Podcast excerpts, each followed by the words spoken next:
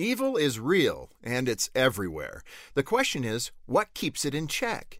I'd like to answer that with a story from former Governor Mike Huckabee, who got an opportunity to take his daughter Sarah to Israel when she was 11 years old. While there, they made a special visit to Yad Vashem, the official Holocaust Remembrance Museum in Israel. The museum is a solemn memorial to one of the darkest, most horrific moments in our world's history. Many of the visuals are extremely graphic. So graphic and intense, in fact, that the museum is off limits to children under 10 years of age. Governor Huckabee ultimately decided that protecting Sarah from the horrors of the Holocaust wasn't in her best interest. What was best for her was teaching her how important it is for people to stand up for what's right. As Sarah walked through the museum, she took in the images and listened to the survivors recount their stories about that awful and brutal time.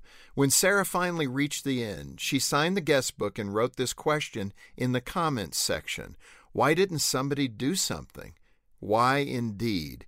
What about us? Do we protect innocent life? Do we, in a constitutional, peaceful way, stand up for justice, respect, and truth? Edmund Burke once said, All that is necessary for the triumph of evil is for good men to do nothing. To keep evil at bay, you and I must do something. For Focus on the Family, I'm Jim Daly.